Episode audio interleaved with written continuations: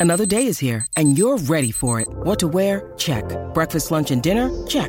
Planning for what's next and how to save for it? That's where Bank of America can help. For your financial to-dos, Bank of America has experts ready to help get you closer to your goals. Get started at one of our local financial centers or 24-7 in our mobile banking app. Find a location near you at bankofamerica.com slash talk to us. What would you like the power to do? Mobile banking requires downloading the app and is only available for select devices. Message and data rates may apply. Bank of America and a member FDIC. For podcasting. From the Jethro's Q Studios, now featuring CBD infused seltzer to get happy, legal for 18 and up. This is Des Moines Sports Station, 106.3 KXNO. The PSAs you hear on Miller and Condon and iHeartMedia Des Moines are presented in part by Nick Mick. We take care of our own. Now, here's Miller and Condon. Ken Miller. Trent Condon. Miller and Condon on 1460 KXNO. And now on 106.3 FM. All right, good morning, everybody. Welcome in. Miller and Condon here on a Monday, Des Moines Sports Station, 106.3 KXNO. It's Trent Condon and Ken Miller, and we're with you for the next couple of hours talking sports with you. Thank you for spending some of your morning uh, here with us. The BMW of Des Moines guest list is basketball heavy. What were we thinking? Uh, Scott is going to join us at the bottom of this hour. Of course, he covers Iowa. He was in the, the building on Saturday, what would it be, late afternoon or early evening uh, for the uh, win over Penn State. We'll catch up with Doc. He's also been very busy at the Athletic. Uh, with that look ahead uh, to depth uh, charts on both sides of the football for the football program. So Scott Dochterman will join us at 1030. Rob Doster, who's uh, a really terrific college basketball mind, field of 68. If you follow that Twitter account, you see Doster on there, him and Jeff Goodman. Uh, I think they have uh, is it joint ownership from those two? Do you know? Trent? I believe so. Yeah. Uh, yeah, Doster lost his gig, uh, and um, you know what? He didn't pout. He came up with an idea, and him and Jeff Goodman uh, put it together. Steve Prohm's on there. There's a whole bunch of coaches that are between jobs. Archie Miller, Archie, Sean Miller, both of the Millers. Yeah, yeah, they do a good job on that. Um, so it's a it's a it's a great Twitter count if you're looking for a college basketball follow from a national perspective. Doster at 11.05. And then uh, Nick Osen covers Iowa State for 24-7 sports, cyclonealert.com. He will join us about 11.30, 11.25, somewhere in there. Uh, Circa Sports has Trent's play of the day before we get out of here at noon. So that's what you will hear uh, for the next couple of hours. So we're going to start with what? The Australian Open? Well, you want to start there, Trent? That was on my mm-hmm. list. Either start there or recap the divisional round which will go down as the greatest weekend in the history of Let's the go NFL. with that. Probably a good idea to do so, right? Play the hits. That's what I was always told. And that is clearly the hit of the weekend. I mean, I don't know where to start. Right. I mean, the the Bengals Titans game, which at the time felt, wow, what a hell of a finish. Mm-hmm. It's so far down the list. Fourth on the list, probably. Fourth on the list for sure. I mean, even the Packers and the Niners uh, probably third on the list.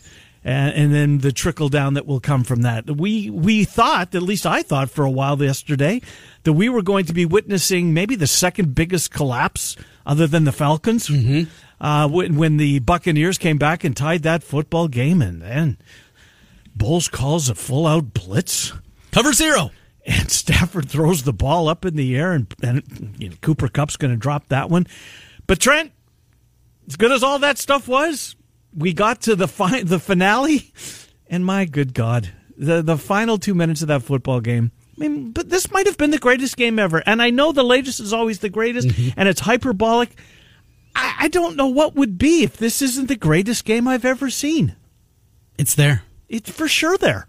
This will be remembered. Now, it doesn't have the moniker. It doesn't have the Kellen Winslow game. Where and that's the second best to me. Can I can I stop you there for a yeah. second? Because I'm glad you brought that up. This is January 1982. Mm-hmm. And it was the Chargers, and it was Kellen Winslow being helped off the field in Fouts against the Dolphins, a game that went to overtime with a bunch of missed field goals. And the Chargers had a huge lead, and the Dolphins came back. That was an incredible finish. That would have been and it's only for 50 plus. I think right, you have yeah. to be 50 plus. I'm remember. 41 and have no reference You're point wrong, right? outside of NFL films. Right. Um, but the thing is, with that one, obviously, there's no HD. Right. There's like four cameras in the building. Right, yeah. If we would have had, you know, the technology in 82 like we had in 22, mm-hmm. that's a 40 year span, by the way. Um, we would have remembered that one more vividly. But you know what? As good as it was, and I remember it being a classic, this one last night. I mean, this final two minutes, Patrick Mahomes threw for 177 yards from the two minute warning on. Unthinkable. It's incredible. Every touchdown was for the lead back and forth and back and forth. And if you're a Bills fan, you're sick. Yeah. You're sick to your stomach. You had a chance. You had mm-hmm. so many opportunities in this game. Squib, squib the kickoff, would you please? So, were they nervous about Tyreek Hill after what he'd done in the punt return? That has to be it. Yeah, that, that ha- has I mean, to be it. And it's pretty easy to justify, but I'm with you. Or, or even kick the ball with some, put some air under the ball. That's the way that I would have done it. Now, you're not, the clock doesn't start until somebody touches it. So Correct. if you squib it, you have to squib it correctly. Mm-hmm. It was cold. Mm-hmm. How and conceivably, he could have taken a knee and given himself up, right. and it would yep. have been the same as taking one in the end zone. And if one of the up guys gets it and he gets it at and he panics 35 yeah. and just goes down right away and gets himself down, then yeah. they get an extra 10 yards. And then we're saying, what are you doing giving him a short field in that situation? I understood it. I didn't like it mm-hmm. because the seconds, the 13 seconds, were so valuable. And it got worse, Trent. It got worse. They have all three timeouts, Kansas City mm-hmm. does. Mm-hmm. So this is not the normal drill that you see late in the game no, where hair on fire. Got to be on the sidelines. Yep. It's the only way to do it or game's over. Right. It's not the case and because that's where Leslie Frazier positioned his defense. He had him in a deep shell uh-huh. and was playing the boundaries. Why? They have three timeouts. Exactly. This is not your normal drill that you go through. Mm-hmm. You have to adjust. Now, don't adjust like we saw what happened with Tampa Oof. and go cover zero. You don't want to do that with Tyreek Hill on the other side, but just a, a questionable game plan. Mm-hmm.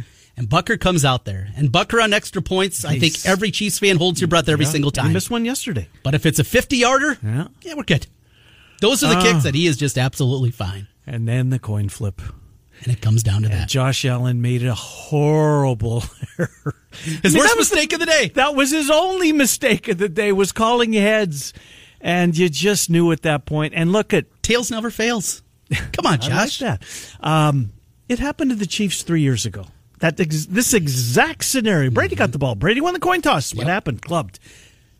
The Chiefs go into the offseason, go to the winter meetings, the league meetings where they set where they uh, discuss new rules. They put a change in overtime on the table.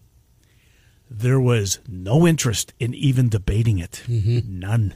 I think the Bills would like to change their mind and go back and talk. I mean, you know what? Maybe we should have talked about that.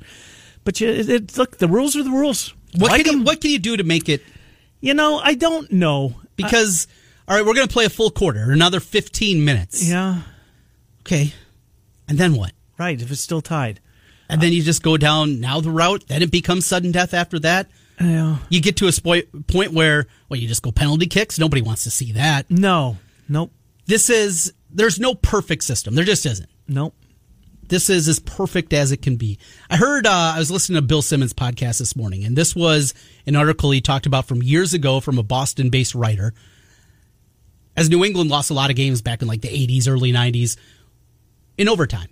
And at the time, we know the overtime rules, what they were, but the idea was if a team goes down and scores a touchdown, mm-hmm. you get that many plays to try to tie it back. Oh, so if they score in four plays, you've got four plays to score. Or you have to do it in less. You have to do it in three, whatever it is. Team does it in 12 plays, yeah. you got 11. I kind of liked it. Mm-hmm. It's different. Yeah. And it's probably better than what we have but we know the rules going in, yeah, right? Right. No, you do. And, and Josh and, Allen didn't get to touch the football. and you know, to his is. credit, and it must have been very difficult. He didn't pitch. No, he didn't pitch after the game. The one that I heard, um, and this might have been from a couple of years ago, was instead of making it a coin flip, the the coin flip at the beginning of the football game determines everything. So the team that wins the flip can take the ball, mm-hmm. knowing if the game gets to overtime, they get the ball first. Or they can defer to the second half.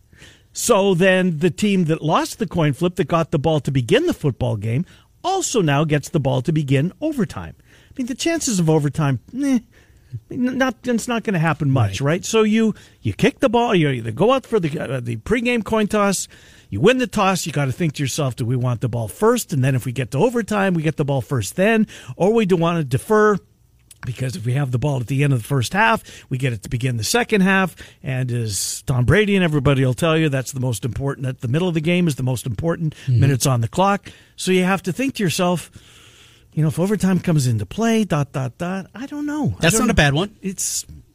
I I think that we're going to have this conversation Right. as opposed to 2019. Trent, the game was. I can't. It was amazing. I'm out of I'm out of ways to describe it. It was an incredible weekend from the start to the end.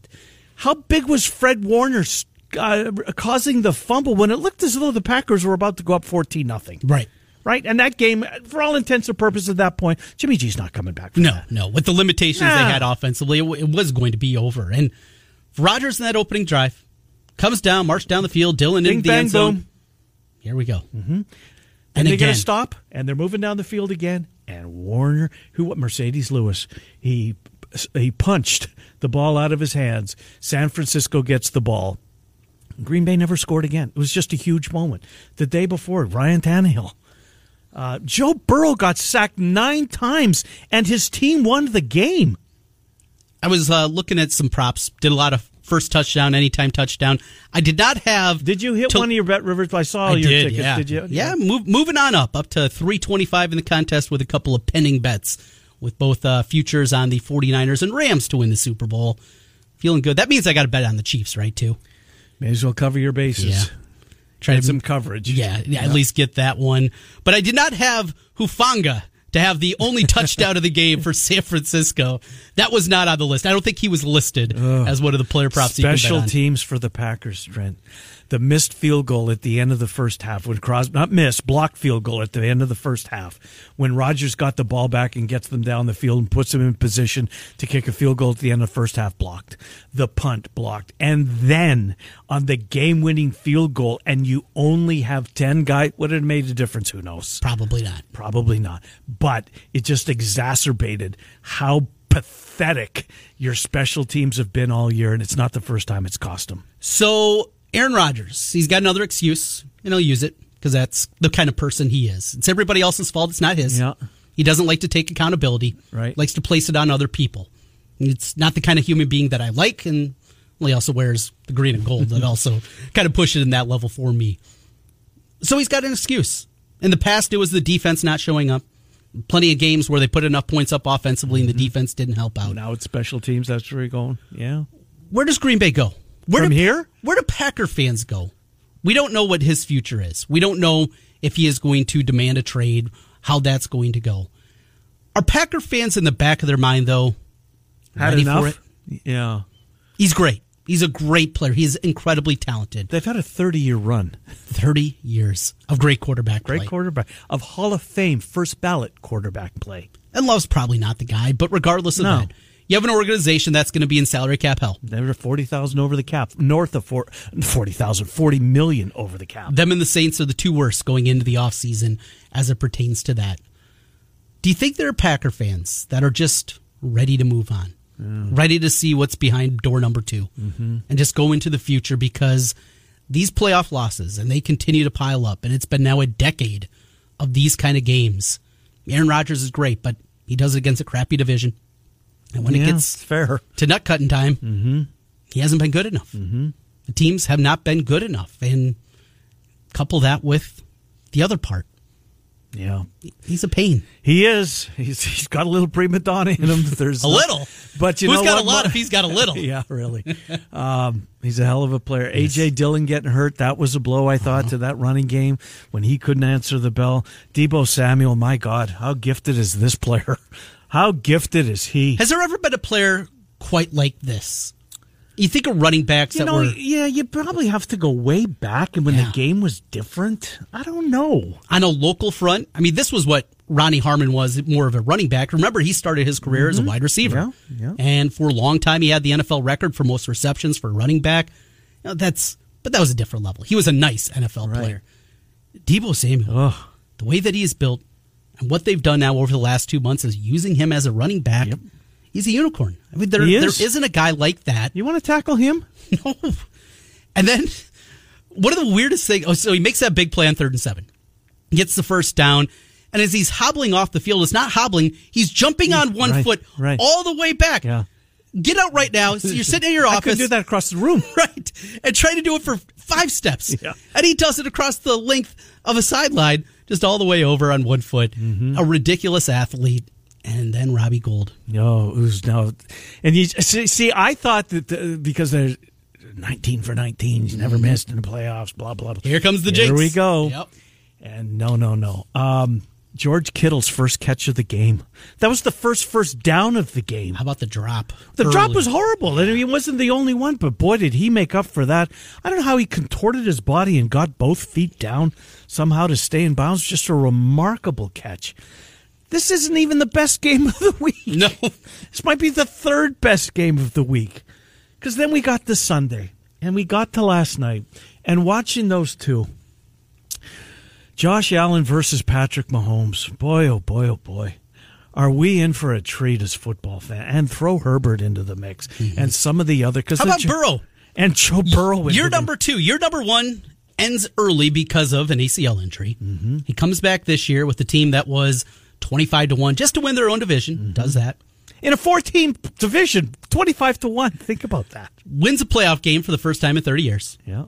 Wins a road playoff game for the first time in franchise history. Mm-hmm. And now has the team for the first time since the 88 season and the AFC championship Mm. game. And he's got more coming because they're going to build that offensive line. You have And to. he's already got the receivers. Yeah. Mm-hmm. And he's got a tight end. And he's got a running back. This team is built And he's got a head coach. Speaking of Aaron Rodgers, everyone assumes if he goes, they would trade him to the AFC. You don't want to go to the AFC.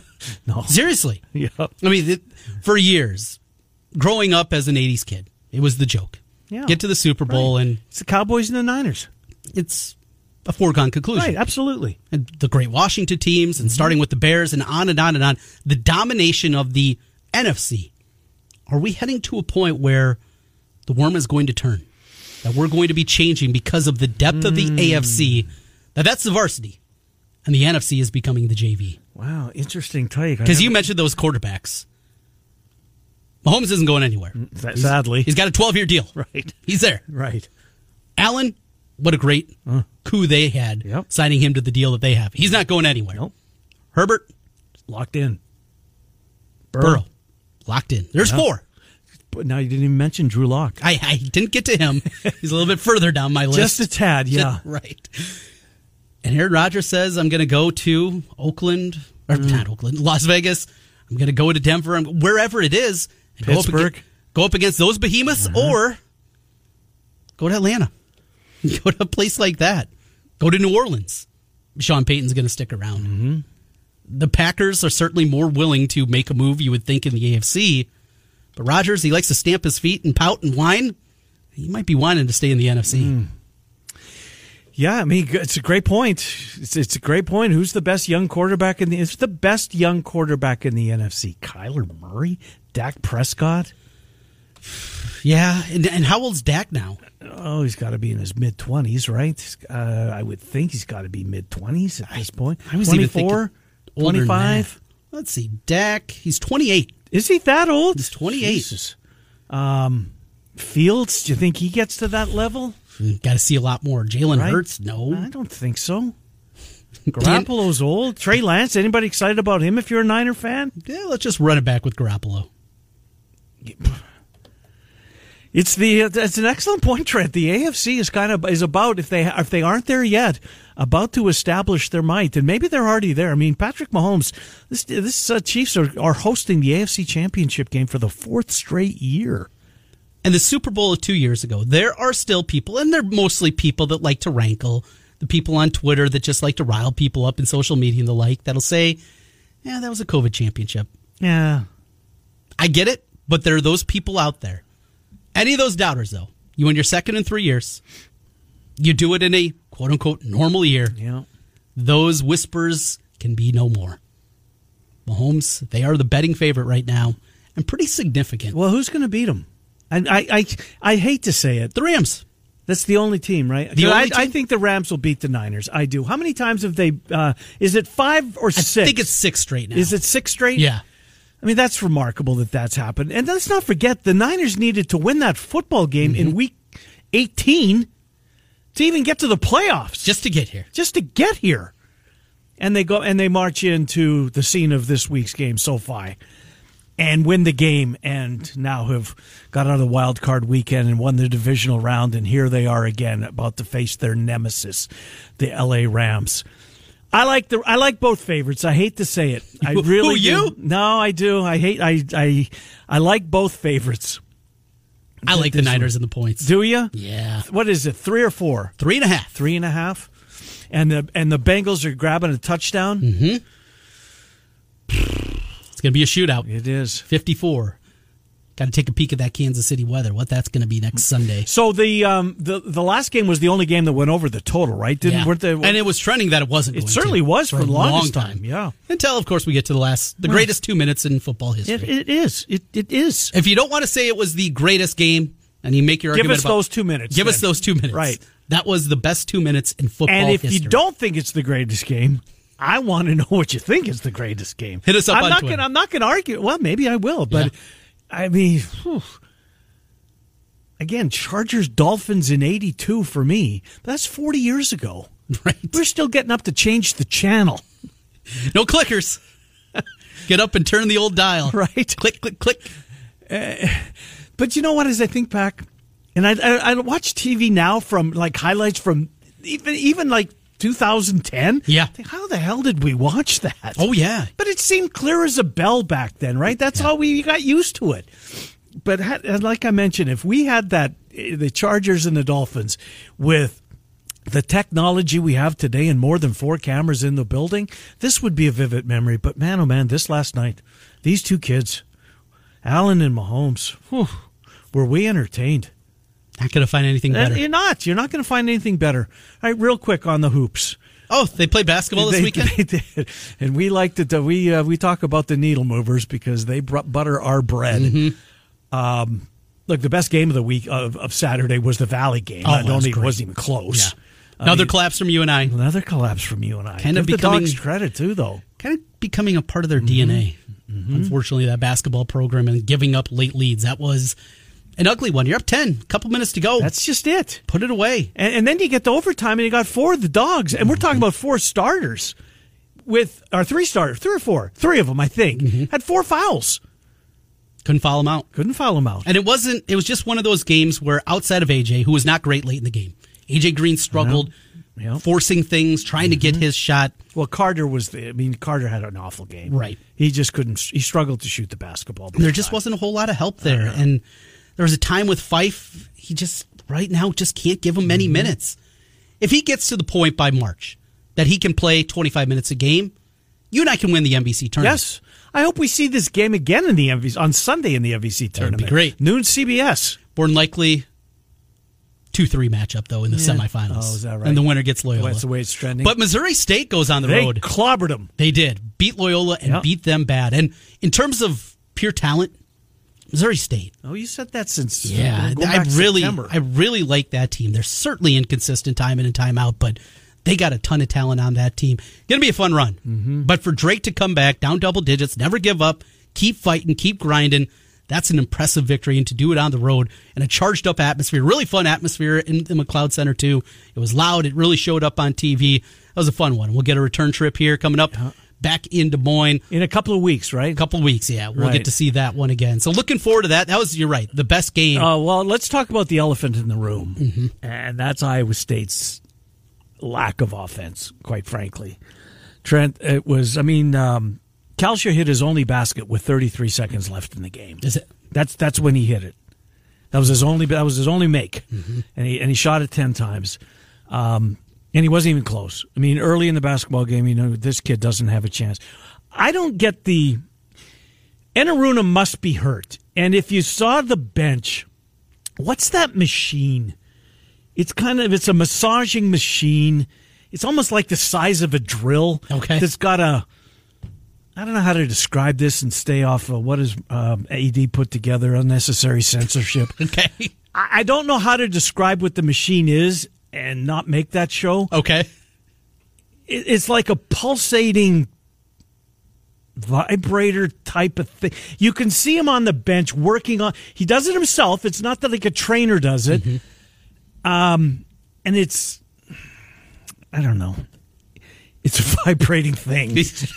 you got it. and, and that has to be why his minutes are so limited because he because he didn't play much in the game before, and, and then um and and came back and played eleven minutes in that game. I don't know if he would have made a difference or not. TCU for just, this just in, they're decent, Yeah. and the conference overall. Friend, it, it, there's no nights off. I know it's cliche to say it, and usually when people say it, there's a couple of nights off, but there's really no There's nights not, off. no. Oklahoma State's solid. Yes, K State. K- look what K-State's doing. Kansas beat. They did Yeah, Kansas went down to Texas last week mm-hmm. and got a victory down there. right. Texas Tech did the game before that. This is a conference 10 deep. And the question is what still needs to be done to become an NCAA tournament team? for for Iowa State. For Iowa State. I didn't even think we'd have this discussion at all because I thought that they were home free. Right. Trent, I hate the way this offense is playing right mm-hmm. now. They still guard you. You got to give them credit for that. But who's going to be the guy when? Because Brockington can't lead your team night in and night out, can he? He's so good in the mid range. That mid range jumper, something that's a dying art. It's beautiful. I mean, mm-hmm. he gets great elevation. It's a lefty shot, which always seems a little prettier. But isn't he going to have a night or two off? Right. And he goes three of 13. Who else is there? That's just it. Kalscheur's not the guy. No, Caleb Grill's not the guy either. Jaz Kunc, do you go that direction? But he was not good on Saturday. Kunc, Kunc is struggling with this. They all are. And that corner three that was so pure, Uh-huh. just a little bit off from him, just on and on and on. There's not another direction you can go though. There's no no, there's nothing waiting behind another door that you can just oh let's let's try this young guy. There are young guys. Nobody's injured and coming back. Right. Tyrese Hunter's not shooting the ball well. Uh-uh. And that was the concern with him coming in, is though he was a top 50 player, the reason he wasn't a top 20 player, uh, could he shoot it? Right. He hasn't shown that ability. He's shooting 20% from three on the season. It's a big question. I still think they're a tournament team. They've still got the quad one wins in their hip pocket. And that's huge. Right. And whatever they pile up the rest of the way are also going Yeah, to be they're good going victories. to win more basketball games. We're not saying that, Right. that, But by- they're not going to get to the means. win total of two and a half. That that four, five, six seed that looked as though you know you just tread water and you're going to be fine, Mm-hmm. and that's where you're, this team struggles to score. Got to beat Mizzou over the weekend. Mm-hmm. If you get to 7 and 11, including a win against Mizzou, you're probably okay. Now, in that scenario, In that conference, you're going to the 8 9 game.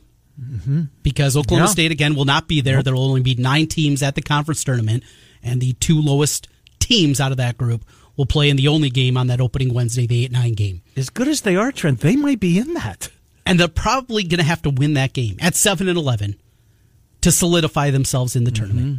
The resume's really good. And also, when you're doing this and going through, as of last week, the Brackets had Minnesota as an NCAA tournament team. You've seen that go for based on the start. Right. Yeah. They're not good. No. And you look at the bubble teams right now, mm-hmm. There's a bunch of slog. And by the end of the season, those teams that are fighting on the bubble are not going to have the resume that Iowa State's already put together. Right. Again, when we add another four or five victories to what they have right now, they're going to be okay to get to that point. But the hopes of you know being in the top half of the bracket, being you know top four seed, that's off the table. Mm-hmm. That's not happening with this group. Now it's find the right matchup. I, I want to see where they finish in conference play. Where will they be? What- Might they play? I can't see that. I mean, I guess they could. Uh, As of today, they would, right? Probably play Kansas State in the eight play nine game, K-State. and maybe for the NCAA tournament bid. you would have said this at thirteen the and zero. Stakes on that. It's it's right, Would have thought it's um, impossible, right.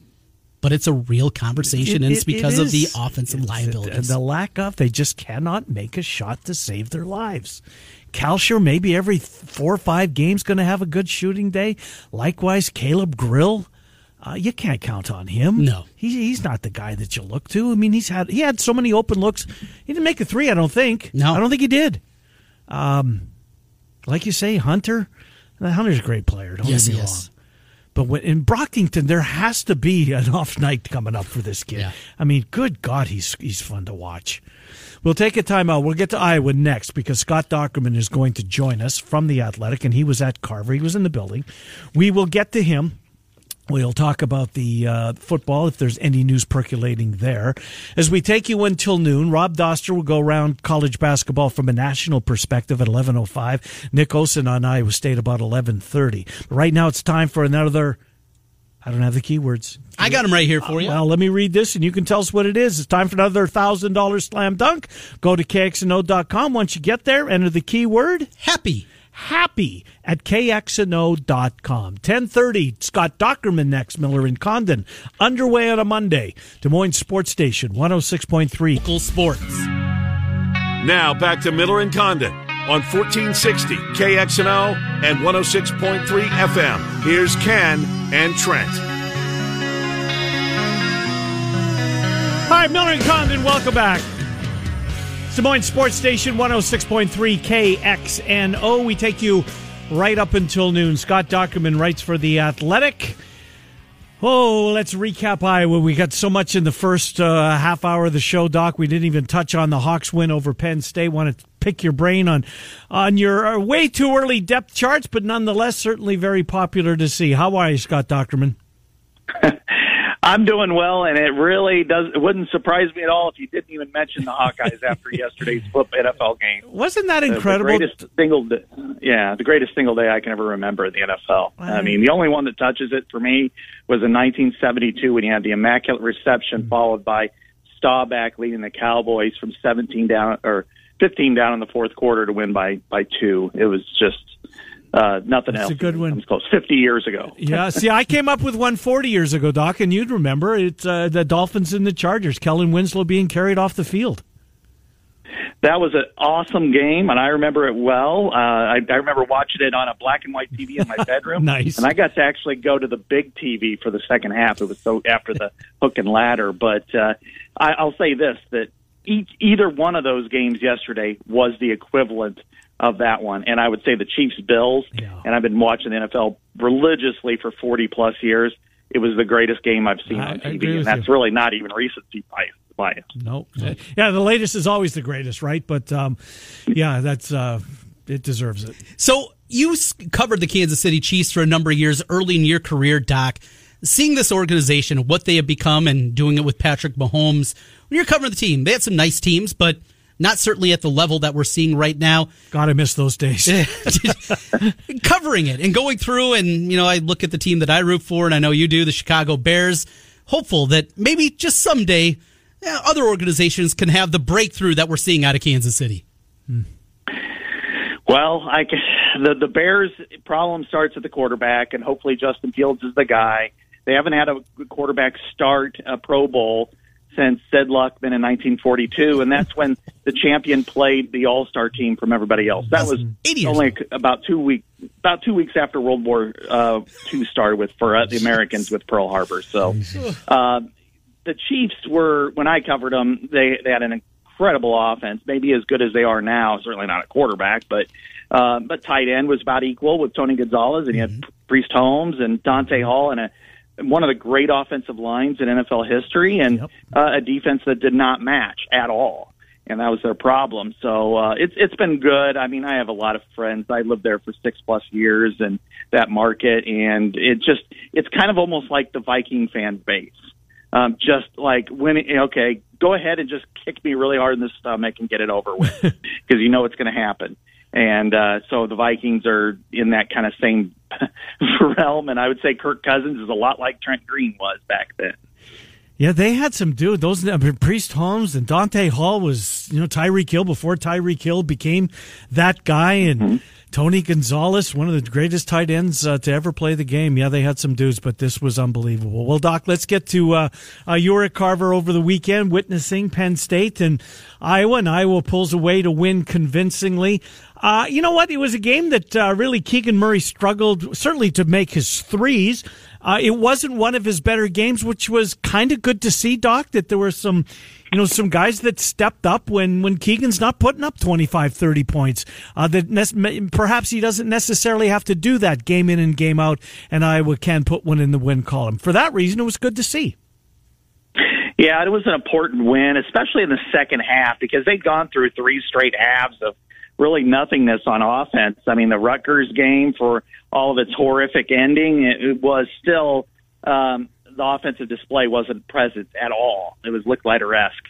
And then the first half was not very good either here. I mean, when they when they scored 30 points, but it just didn't feel like they had any kind of rhythm or whatever. And and yeah, Keegan Murray struggled from three, struggled from the field. I mean, 15 points, but you're accustomed to seeing him get it 23 or so so easily that I think it was really important to see Jordan Bohannon, for instance, get and hit you know three threes and see Kris Murray come off the bench and and be able to really ignite the team and and uh, but you know the most important part of that game came at, at on rebounding. I mean they were Yeah, devastated especially the in second half, half yep. twenty two to six. Yeah, and then they came back to win the rebounding battle. You know, 37-34. That was really impressive. Good work out of Rebraca in the limited minutes that he had. He's been re- rebounding the ball much better here, understanding, I think, the physicality that's needed just to get those boards in the Big Ten. And then you mentioned Keegan Murray, but we got to talk about Kris. Feels like there's more minutes that are needed out of him. I said it last week. In order for this team to maybe hit its highest level, I think that Kris Murray has to be their second best player. Is that hyperbole? Yeah, I think it is now. I don't think that he's that far off, but I, I think he's still probably a year away. He and his brother are kind of staggered by a year in their basketball development. I think Patrick McCaffrey is the one that needs to be that second best player because I think he, in transition he's he's you know obviously he's tall, he's athletic, he can do so many different things. He can also shoot the three, which makes him a weapon. So I really think that um, you need, you know, Patrick McCaffrey uh, to be the number two, but I think off the bench, certainly from a scoring perspective, uh, Kris Murray brings that, and I think he brings a little defense too. Uh, you know, one one thing I would like to see more of for them is either a little more consistency and a few more minutes for Joe Toussaint because sometimes he he comes in, he affects the game. You know, his plus minus is pretty high. He goes, he leaves and then he sits on the bench for a while. He makes a mistake and he goes back to the bench. I think they need to just kind of let him make work through those mistakes and say, okay, we're going to play you 25 at a minimum. Because I think he's more of a game changer than the rest of the players in the backcourt uh, when he's in the game. So if if they could do that, that's one thing I would impress upon him. But otherwise, I mean, the season's going about as far as I expected, and they just need to make sure they get that second, thir- uh, secondary, and, and third level scores uh, to be consistent, along with uh, Keegan Murray. You know I thought had a good game, Doc, and he, he didn't fill it up defensively, but he was active on the offensive. gla- Tony Perkins, I thought maybe had a um, you know one of his better games. Didn't play a ton of minutes, but when he was on the floor, he's very productive. Yeah, he was. He's he's a good defender and he's an aggressive rebounder and, and he, he looks for his shot, which I think is really good for somebody like that. Now he wasn't, as you said, he wasn't all that awesome offensively. He's two for seven, missed all of his threes, but you know, getting those those three offensive rebounds and uh, I think was really critical, you know, in that juncture, and I think it was really important for the game. So, uh, you know, scoring four and four, you know, getting four rebounds to go along with four points. I think that's a, that's not a bad stat line for him, and, and I think he's another one that he just he's he's a tough-minded kid, and sometimes teams just need that. This team needs it, and certainly five six years ago they could have really used a Tony Perkins. So I, I think his bulldog mentality has really been useful for this team. Coming up this week, it is a Thursday date with Purdue. Plenty of good seats available for that one inside of Carver. Hmm. Another late tip off, 8 o'clock over there. Jaden Ivey, he's a little bit banged up for Purdue. Of course, Iowa came back minus Keegan Murray in that first matchup and made a game late against the Boilermakers. A look at the matchup here, and have you heard anything about Ivey and his availability coming up this week?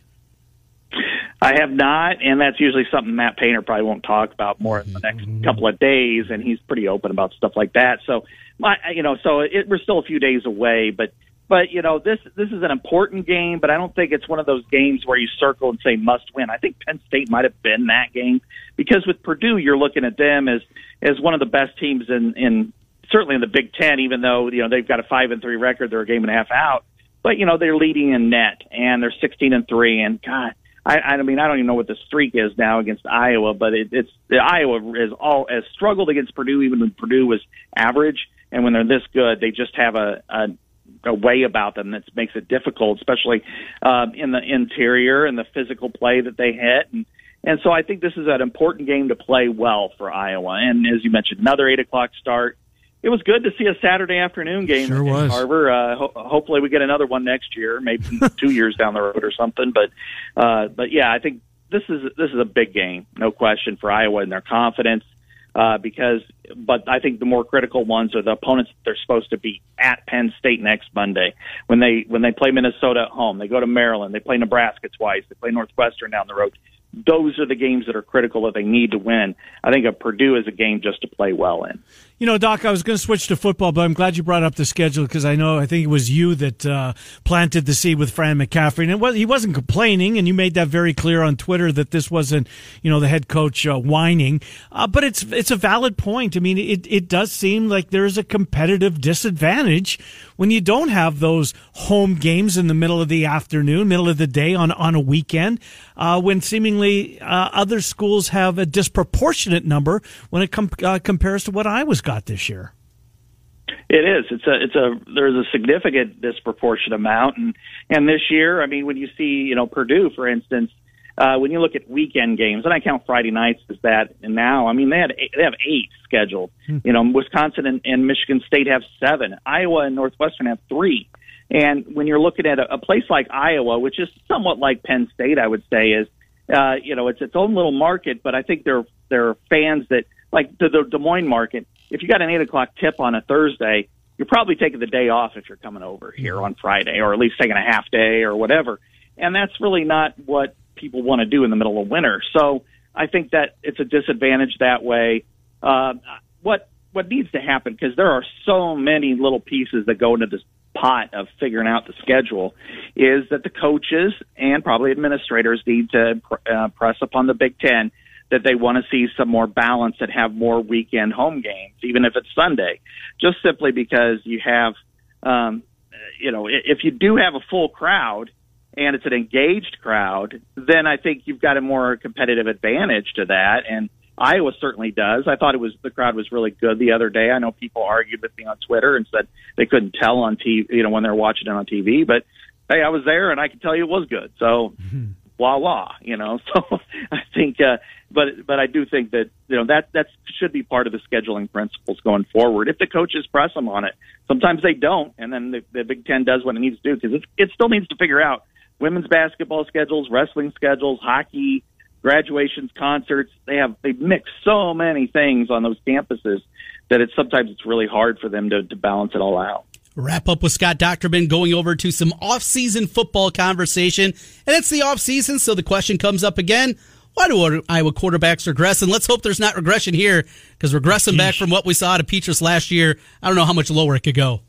oh, the regression discussion. Um, you know, I, I, went through that pretty this pretty heavily on my mailbag, mm-hmm. and it's more coincidence than it is re- regression. In fact, what's interesting is even though the numbers are slightly down for for Petras, I actually think he played better. He just didn't have Brandon Smith and Ihmir Smith-Marsette, mm. which uh, was impactful. But uh, you know, whether they regressed or they were better or whatever, they, it needs to be better. The, the quarterback position needs to be better. Whether it's Spencer Petras, whether it's Alex Padilla, Joey Labas, whether they bring in a quarterback at the end of spring somebody needs to be better than what they have been because I think that's been the big big difference and and that's why a lot of people even though Iowa was 10 and 4 it was what their 10th 10 win season in school history and was pretty impressive that way I, I think it, there was a hollow feeling to it because the offense just didn't play well enough to really get excited about. Yeah, it did feel different. There's no doubt about it. Um, Scott Dochterman from The Athletic. Doc, great stuff. You know what? I want to uh, save the defense and uh, m- more on this depth chart when we have more time. Uh, perhaps next week or look, it's, sadly, it's a long off season. we will get to it. Doc, thank you for doing this for us as always, Scott Dochterman, Anything coming up uh, at The Athletic this week you'd like to highlight before we let you go? Oh well, I think uh, we got some big events this week, and right now Iowa Penn State wrestling uh, could could be the equal of its football uh, counterpart. So I, I'm going to actually look at, into that. And then I have a few other stories I'm working on, but nothing really I can mention because they may fall through between now and the day I, I hope to have it published. Good stuff. Thank you, Doc. Have a great week. Appreciate it. All right. Have a good one, guys. Good to talk to Scott Dochterman uh, from The Athletic as we catch up with Doc. We will finish out hour number one, start with Rob Doster in the second hour of the program. He covers college basketball. The field of 68, Miller and Condon are on Des Moines Sports Station 106.3.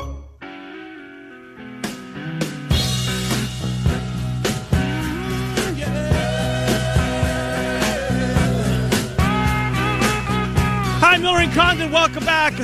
1055, 5 before 11, Des Moines Sports Station, 106.3 KXNO. Trent Condon and Ken Miller uh, with you here as we talk sports with you. Rob Doster kicks off hour number two.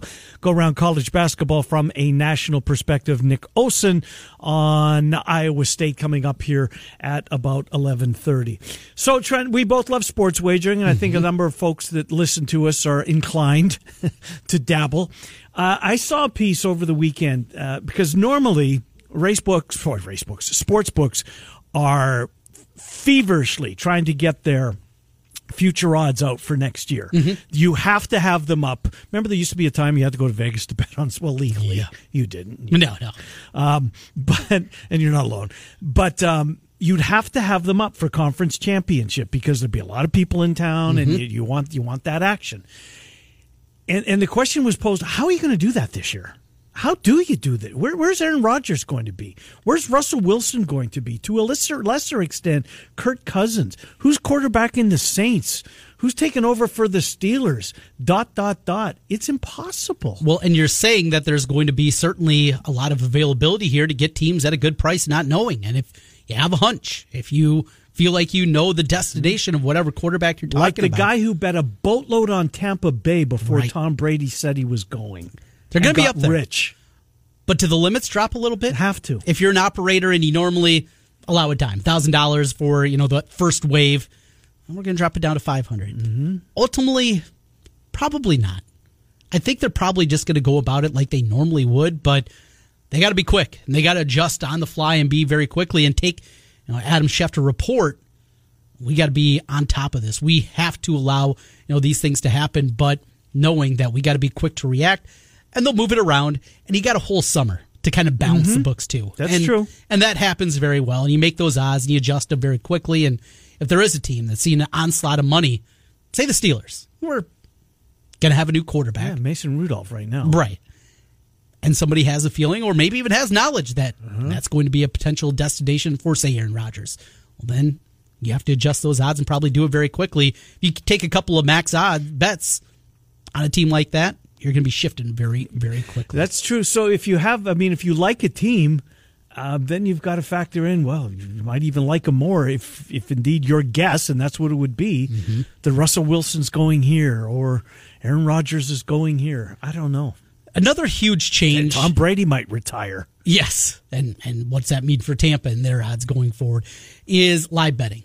And I live bet the Bills yesterday got him at one point. I think so was, what would what would the Chiefs have been with 13 seconds left? I saw at FanDuel, I think it was they were plus 1150 with 13 seconds really? left to win the game. Holy mackerel! Yes, and of course they get it done very very quickly there. This from our friends at Bet Rivers. Drake trailed you and I, as we know. Yeah. It was 50 to 40 with 15 minutes left in the game. One better at Bet Rivers put $100 down, at 1150 plus 1150 of course, they won. Isn't that something? A Live betting. bet and it returns yeah. 1250 back in the account. Boy, that's got to be a good feeling, huh? No, absolutely is. Once it got to overtime, he certainly felt a whole lot better. But uh, Travis Dvorak at Wild Rose, who makes sure that we get all of that stuff, that mm-hmm. info, does a good job uh, providing that. So uh, something to watch, anyways. College basketball conversation will kick off hour number two. Rob Doster from the field of 68 will go around college basketball from a national perspective. Uh, Nick Olson on Iowa State about 1125. Trent's Play of the Day sponsored by Circa Sports. Before we get out of here at noon, we're Miller and Condon, Des Moines Sports Station 106.3 KXNO.